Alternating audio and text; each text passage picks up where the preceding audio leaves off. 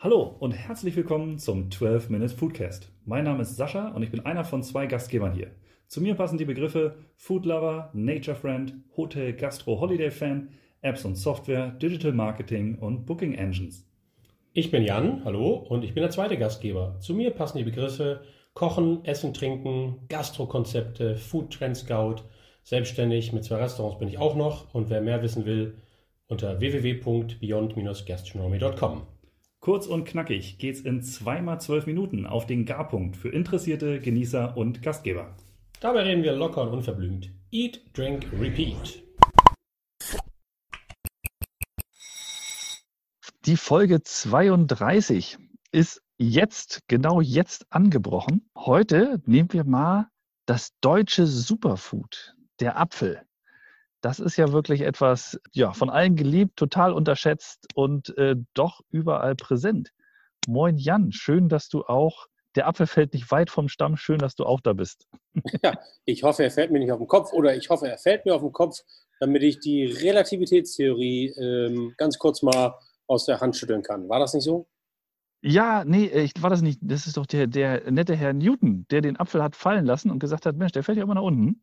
Da wird es auch sowas wie Erdgravitation geben. Irgendwas Physikalisches. Genau, genau, genau. Ja, hast du eine, äh, ist jetzt eigentlich schon sehr platt gefragt, hast du einen Apfel mitgebracht oder was bringt ein zu so einer sehr thematisch sehr eindeutigen Folge, was bringt man da ähm, als Überraschung mit? Natürlich kein Apfel und das haben mittlerweile alle Hörer begriffen, dass ich nie die Dinge mitbringe, die naheliegend sind, sondern irgendwas, was vielleicht maximal im Ansatz irgendwas damit zu tun hat.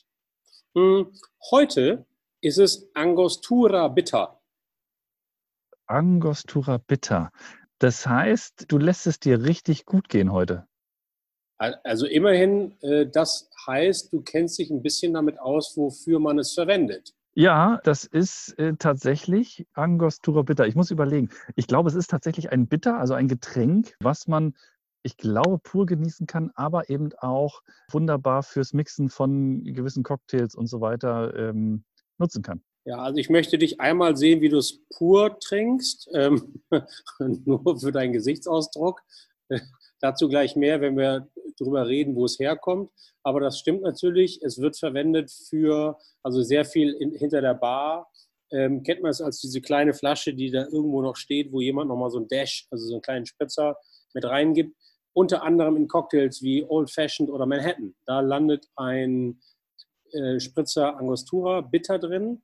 Bitter heißt natürlich auch, dass es so schmeckt. Ursprünglich gestartet als Medizin, also so wie ursprünglich ja auch Coca-Cola oder Cola als Medizin gestartet ist, gab es irgendwann mal einen deutschen Arzt, der mit unter anderem, weiß ich nicht, Enzianwurzel, Bitterorange, Nelken, Kardamom, also vielen, vielen, vielen Gewürzen, China-Rinde, ähm, einen Gewürztrank äh, gebaut hat, der im Lazarett helfen sollte. Und das war damals eben in der in Venezuela. Und da gab es eine Stadt, die hieß Angostura, heißt heute Bolivar.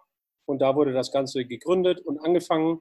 Und da hat es also so ein bisschen seinen Hintergrund. Und ich bin darüber gestoßen, als ich in Trinidad war, weil in Trinidad ist mittlerweile die Angostura Group beheimatet. Und das heißt, da wird das Ganze hergestellt. Da gibt es diesen Bitter und mittlerweile gibt es von Angostura auch einen Rum, für den ich mich wesentlich mehr interessiert habe. Ah ja, okay, okay. Das ist natürlich spannend, genau. Deshalb, ich hatte es auch nur gehört, aber so richtig hundertprozentig wusste ich nicht. Ich hatte jetzt gedacht, das ist sowas wie ein, wie ein äh, tatsächlich, vielleicht ein bisschen auf dem Holzweg, sowas wie ein Kümmerling, dass man so als Bitter den auch mal so trinken kann. Aber jetzt erinnere ich mich, wenn du sagst, kleine Flasche, ein Dash davon im Cocktail, das wird man in der Regel nicht pur trinken. Das ist soweit verständlich. Ja, ich bringe dir einfach mal eine Flasche mit. Wir trinken mal so ein Shotglas und dann gucken wir, wie es uns geht. Aha, ja, das ist ja, ist ja gesund, ne? Haben wir ja gerade gelernt, ist ja viel Gesundes drin. Also äh, klar, Machen wir. So, dann wollen wir uns heute mal, ja, deutsches Superfood. Ist für dich auch der, der Apfel ein, ein, ein Superfood? Äh, geht der für dich in die Kategorie schon mit rein? Weil du bist ja auch sehr versiert, was so Superfoods und überhaupt und Lebensmittel und so angeht. Nur mal so eine kleine Frage vorweg. Boah, ich würde Apfel unter ganz viele Kategorien packen und auch reflektiert unter andere als vielleicht noch vor so drei, vier, fünf Jahren.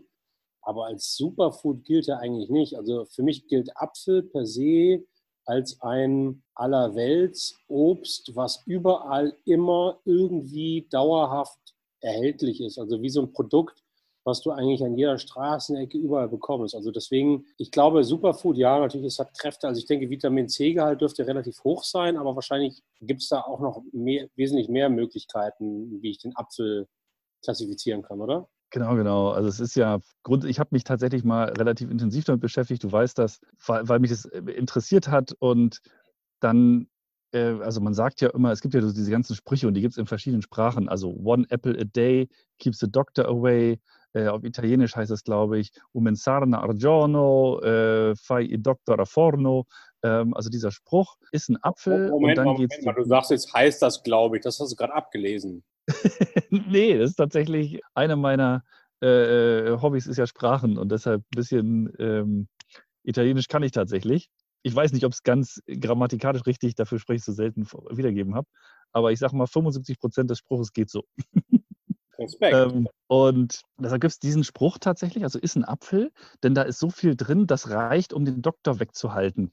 Da kriegt man ja schon mit, aha, also das, was da an diesem Apfelbaum wächst, dieser Apfel, ist, äh, äh also nicht der Zierapfel, den es gibt, sondern das, was man wirklich essen kann. Es gibt ja auch so kleine Zieräpfel, die, mit denen kann man nicht so viel äh, anfangen, äh, ernährungstechnisch ähm, der enthält anscheinend, und dieser Spruch ist, diese Sprüche sind ja sehr alt, und äh, so viel, dass da alles drin ist, was du brauchst. So ganz vereinfacht dargestellt. Also, so wie du gesagt hast, Vitamin C ist drin, aber wir reden tatsächlich über ungefähr 30 Vitamine, Mineralstoffe, Spurenelemente, die in einem guten Apfel, da kommen wir gleich noch zu, enthalten sind. Ja? Also äh, Vitamine B1, B2, B6, E, K, Kalium, Natrium, Magnesium, Calcium, Eisen. Das Ding, so ein Apfel kann halt einfach alles. Ja?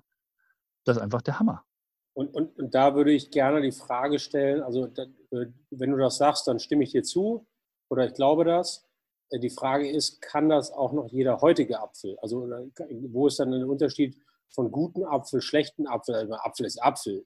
Ja, naja, komm. Also das ist natürlich, also erstmal, erstmal muss man ja auch mal so ein bisschen sagen, auch so ein bisschen die Gretchenfrage. Ich glaube, jeder hat mal, man kann ja einen Apfel schälen. Ich weiß nicht, ich kenne, habe in meinem Leben eine Handvoll Menschen kennengelernt, die auch den Apfel komplett essen. Also ich glaube, die haben nicht mal einen Stiel übrig gelassen.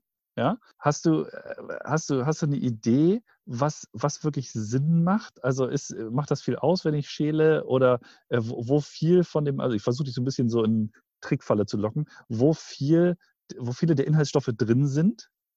Also lockst mich natürlich in keine Trickfalle, weil das genauso auf den Apfel wie auf ganz viele andere Produkte zutrifft. Das Maximum ist unter der Schale. Also das heißt, ähm, Schälen nimmt ziemlich viel von den Inhaltsstoffen weg. Exakt. Ja, also, ja, stimmt. Also, ich, na, damit, damit, kann ich dich nicht locken. Das ist natürlich für dich äh, als versierten Food-Spezialisten nicht. Ja, genau. Genau so ist es.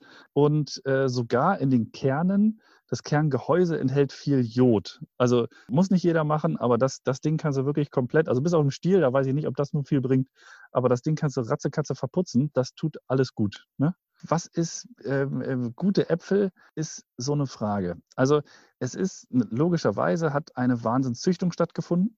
Das heißt, ähm, dass wir in den Supermärkten, ich müsste jetzt lügen, auch nur eine Handvoll Sorten haben, die aber, wie du sagst, flächendeckend wahrscheinlich in ganz Europa oder wahrscheinlich weltweit kriege ich überall mein Granny Smith und, und sowas. Äh, manchmal habe ich Glück, kriege ich noch ein bisschen im Boskop und so weiter. Aber das sind logischerweise nicht die Apfelsorten, die wir wirklich in der Vielfalt mal hatten. Komm mal so ein bisschen mit Zahlen um die Ecke. Ja, Hast du also vorher? Darf ich kurz vorher? Na, immer doch.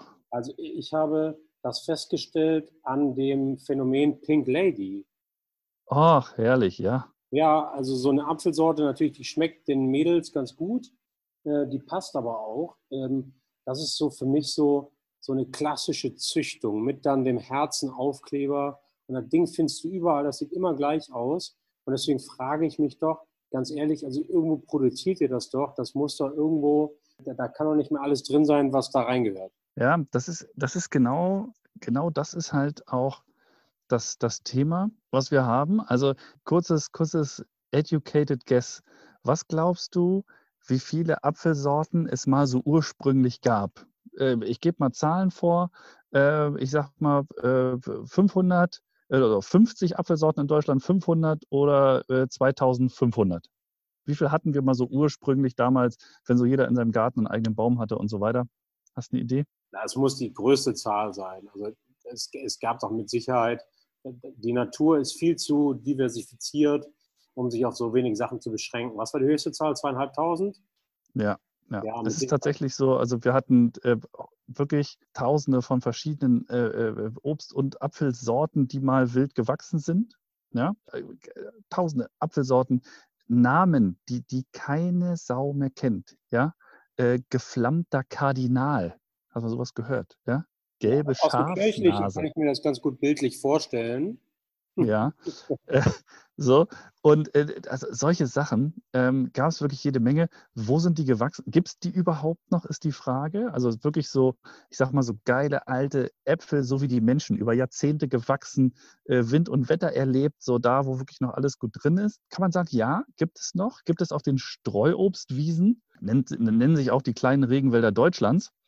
Ähm, was ist eine Streuobstwiese? So simpel wie der Name schon sagt, das ist einfach mehrere Dutzend Obstbäume sind verstreut auf einer Wiese. So.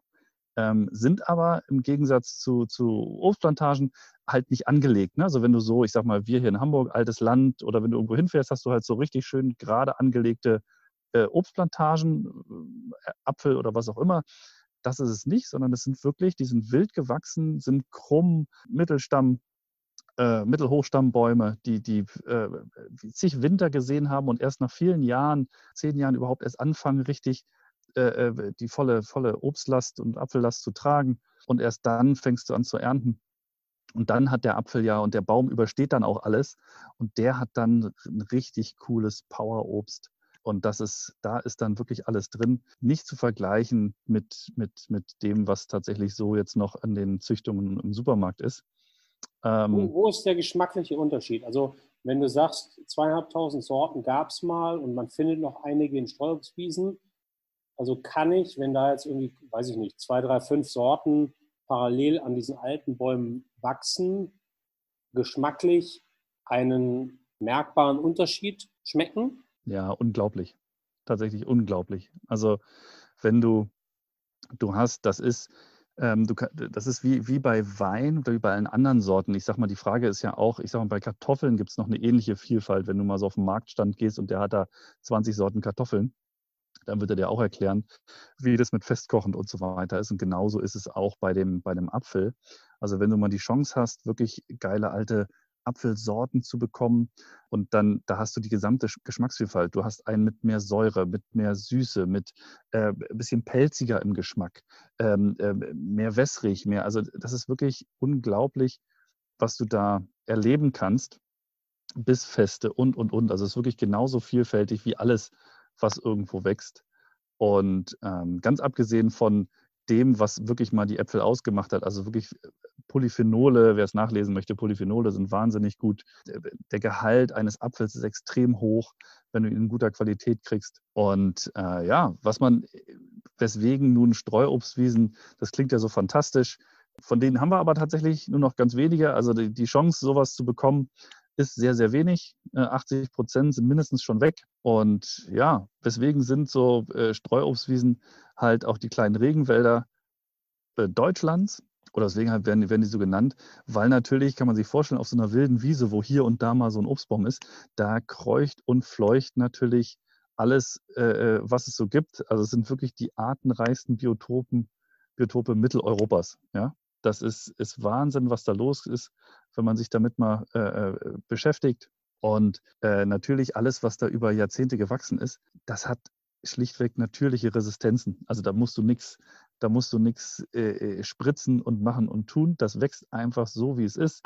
Und das ist einfach resistent gegenüber äh, Schädlingen und hat eine ganz hohe Toleranz gegen Witterungs- und Umwelteinflüsse. So wie wir, wenn wir 20, 30, 40 Jahre sind, dann können wir auch mit Regen, Wind und Wetter äh, ziemlich gut umgehen, äh, im Gegensatz zu so einem kleinen äh, Jungen, im, im, äh, der erst ein paar Jahre alt ist. Ne? Und, und, ich glaube, liegt die Schwierigkeit nicht auch darin, in, in der Nachfrage? Also ich meine, das, was du erzählst über Streuobstwiesen und Sortenvielfalt und damit auch Geschmacksvielfalt, da würde ja wahrscheinlich jetzt gerade jeder sagen, der zuhört, ja, warum haben wir das nicht mehr? Das ist doch geil, das ist doch grandios irgendwie, das ist doch, da habe ich dann die Möglichkeit, äh, zu machen, was ich will und mal ein neues Apfelkuchenrezept auszuprobieren.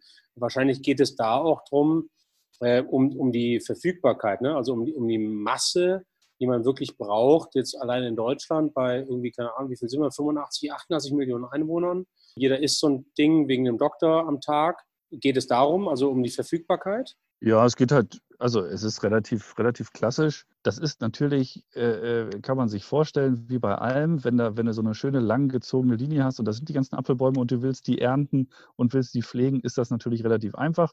Wenn das so super verstreut ist, ähm, ist das natürlich super aufwendig für den Landwirt. Ne? Der muss da über irgendeine so Wiese rüber und, und, und. Das ist natürlich wirtschaftlich nach heutigen Maßstäben so gut wie nicht rentabel. Also nicht bei dem Preis sind wieder unsere sag mal, mehr oder weniger Evergreens an Themen, Preise für Lebensmittel, äh, sind wir überhaupt den Landwirt, ähm, die auch zu fördern, dass sich das überhaupt rentiert. Ne? Das ist ja so eine Wertschöpfungskette wie immer. Mhm. Und das ist natürlich bei dem marktüblichen Preis, den wir haben für so einen Apfel, äh, kriegst du natürlich äh, so einen kleinen Apfel nicht äh, verkauft. Ne? Das ist völlig klar, weil dafür ist es dann viel zu aufwendig. Ja. Ähm, bis hin halt zu den Mengen. Ne? Also äh, so eine Wiese ist natürlich, da stehen viel weniger Bäume, die haben auch nicht so viel Ertrag und auch nicht so oft. Und äh, äh das ist natürlich, äh, ne? da brauchst du mit, mit Lieferabnahmeverträgen und alles, mit was so die, die Supermarktketten dann kommen, das, da gibt es mal mehr, mal weniger. Äh, und damit kann man natürlich nach der heutigen Industrialisierung so nicht mitmachen, sondern da muss man einen viel höheren Preis zahlen. Also ich sag mal, wir reden mindestens über das Doppelte. Und ähm, daher wird man das nicht so oft finden. Ich, ich habe gerade mal geguckt, also wir haben einen Verzehr pro Kopf von 25 Kilo im Jahr. Das sind 100 Äpfel. Was siehst du, ich habe ich hab, äh, hab vorher auch mal, das muss ich auch mal nachgucken, ich habe gesehen 30 Kilogramm bei 125 Äpfeln pro Jahr. Ja, heißt also, ja bei 365 Tagen, jeden dritten Tag mindestens ein Apfel. Ja, aber das ja. muss man sich ja auf die Masse hochrechnen. Also von daher ist es, also es ist irgendwie nachvollziehbar, warum genauso wie wahrscheinlich Tomaten nur noch ein, zwei, drei Sorten im Supermarkt erhältlich sind, bei Äpfeln genau dasselbe Problem auftritt, weil du kriegst halt das Ganze nur noch auf, von großen Kulturen und diese Vielfalt und auch wahrscheinlich diese, diese romantische Darstellung, die, die wir gerade besprechen, die kriegst du ja einfach in dieser Summe gar nicht mehr abgebildet. Naja, die, also die Frage ist, sind halt, äh, ne, nach meinen äh, letzten Recherchen und Infos sind halt ungefähr 80 Prozent dieser alten Wiesen sind halt einfach über die Jahre verschwunden. Ne? Also hätte man sie irgendwie gehalten und wachsen lassen, dann hätten sie sich wahrscheinlich auch noch ein bisschen vermehrt und dann hätte man wahrscheinlich die Chance, die Äpfel noch zu kriegen. Aber ja, das ist nach jetzigem Standard ist es überhaupt nicht möglich, jedem der, also den Apfelkonsum äh, aufrechtzuerhalten und jedem einen Apfel äh, jeden dritten Tag hinzulegen von diesen Äpfeln. Das kriegen wir so über Jahre nicht hin das wird ganz, ganz viel Arbeit und, und viele Initiativen bedarfen. Und es ist das liebsten Obst des Deutschen, wirklich weit vorne, von dem nächsten ist die Banane. Gibt es eine Apfelsorte, nachdem du ja viele verschiedene wahrscheinlich probieren durftest, äh, gibt es eine, die nicht im Supermarktregal liegt, wo du sagst, Mensch, wenn ihr mal irgendwann die Möglichkeit habt, über irgendeinen Wochenmarkt zu laufen und da äh, kommt ihr dem verbrannten Bischof, nee, dem geflammten Kardinal äh, ja. die Quere äh, oder irgendeine andere Sorte? Also gibt es da irgendwas, wo du sagst, das hat dich mal wirklich zutiefst beeindruckt vom Geschmack her oder von der Art und Weise, wie der Apfel ist? Hm. Ja, das ist eine gute Frage. Das ist eine gute Frage. Ich habe ich hab keinen speziellen. Also ich, ich hm. freue mich immer über, über mal einen anderen Geschmack. So. Ja. Und ich, ich unterhalte mich dann tatsächlich gerne mit dem, äh, mit, dem, mit dem Apfelbauern und frage ihn, was er also das ist, das ist wie ein Weinbauer und so weiter. Die, die, die lieben da ihre Äpfel, wenn du mal so die Chance hast. Es gibt manchmal so, ähm, dass Leute, oder es gibt ja hier auch das in Hamburg, das, ich glaube, das Glück hängt an den Bäumen und so, die auch äh, rumgehen und von alten Apfelbäumen das einsammeln und daraus Most machen und sowas. Ich weiß, in Berlin gibt es Ostmost ähm, wenn man sich damit dem beschäftigen möchte, kann man sich an solche Leute mal wenden und sich mit dem mal über Äpfel unterhalten. Und die sagen dir dann auch, wann welcher Bauer wo mal eine Kiste Äpfel hinstellt und sich mit den Leuten dann zu unterhalten, das mal zu probieren. Da würde ich gar nicht sagen, das ist so diese eine Sorte, die man unbedingt chasen muss, sondern probiert das einfach aus, informiert euch mal und spricht mal mit den, mit den Apfelbauern oder mit den Leuten, die noch so einen alten Apfelbaum haben oder mit euren Eltern oder Großeltern, wenn man im Garten ist. Das macht mega Spaß ich glaube, als erstes sucht das Gespräch zu den Großeltern, also die wirklich noch Äpfel gepflückt haben von Bäumen, weil die können wahrscheinlich ganz viel erzählen. Und ähm, da fällt mir nur gerade ein, es gibt ja sogar sortenreine Apfelsäfte mittlerweile. Also ich glaube, da, wir haben das auch wieder verlernt und das ist ähm, wieder mal dieselbe Schneise, aber das bedeutet ja nur, dass wir auf dem richtigen Weg sind. Beschäftigt euch mit Grundprodukten. Äpfel sind halt nicht gleich Äpfel. Und wenn ich das nächste Mal in den Supermarkt gehe, dann werde ich wahrscheinlich schauen und erstmal, es gibt ja auch diese, diese ähm, keine Ahnung, die, die, diese ganz klassischen kleinen, knubbeligen, irgendwie regionalen Äpfel. Und daneben gibt es die Granny Smith, die polierten gelben. Und dann gibt es die Pink Lady und dann gibt es noch mal zwei, drei andere. Also greift vielleicht auch mal zu auf die Äpfel, die direkt vor euch vor Ort kommen. Und das hilft. Wie cool ist das denn? Also die kleinen Knubbeligen liebe ich. Die sind vom Geschmack her und dann isst du wirklich einen kleinen Apfel, hast einen coolen Geschmack. Und glaub mir, Leute, das ist wesentlich gesünder, diese kleinen geilen Power-Äpfel, als so große mit, mit nur Wasser und so weiter. Und falls ihr euch nicht sicher seid, falls irgendwie ihr habt einen Apfelbaum bei euch, die Großeltern, Eltern im Garten und ihr wisst nicht, wann ihr das ernten und essen sollt, ähm, hau ich nochmal schnell zwei Trips, Tipps und Tricks raus hier. Also das eine ist, äh, um wenn ihr ganz sicher gehen wollt, gibt es den Jodtest. Ne? Aufschneiden, bisschen Jod drauf machen und ähm, dann könnt ihr sehen, wenn die Stärke sich noch nicht in Zucker umgewandelt hat, gibt es eine Verfärbung. Äh, und wenn das nicht verfärbt, dann ist alles, äh, äh, sage ich mal, cool. Dann ist der Apfel auf jeden Fall gereift, falls ihr nicht sicher seid. Es gibt ja äh, Sommer- und Herbst- und Winteräpfel und dann, ne, man kann die also bis im Winter hin ernten und lagern und alles Mögliche. Und wenn ihr sicher gehen wollt, Jodtest. Oder auch ein ganz einfaches Beispiel, falls ihr nicht gerade eine Flasche Jod zur Hand habt, die Kerne. Wenn die Kerne des Apfels, wenn ihr den Apfel aufbrecht oder so und die sind richtig schön dunkel, dann ist auch alles top. Ja? Weil dann ist der Apfel durchgereift und dann kann man ihn auf jeden Fall ernten oder eben lagern, je nach Apfelsorte. Das waren nochmal wichtige Tipps, du kleiner Chemielaborant. Jo, sage ich dir doch. Immer eine Fläschchen Jod dabei, wenn du den Apfel ernten möchtest. Ja, Wer hätte das gedacht? Ich widme mich jetzt dem Thema des sortenreinen Apfelkorns. Mm, auch eine schöne Sache. Ja, ich muss mal Bevensen schreiben. Warum haben die sowas noch nicht auf den Markt gebracht? Ja. Ja. ja, super. Dann hoffen wir, wir könnten euch von einem meiner Herzensthemen, dem Apfel, mal ein bisschen was näher bringen. Und ja, ich sage vielen Dank, Jan, für deine Zeit. Und ich würde mich freuen, wenn ihr auch äh, immer schön ne, One Apple a Day keeps the Doctor away macht. Denn das tut auf jeden Fall gut. In diesem Sinne, alles Gute und viel Gesundheit.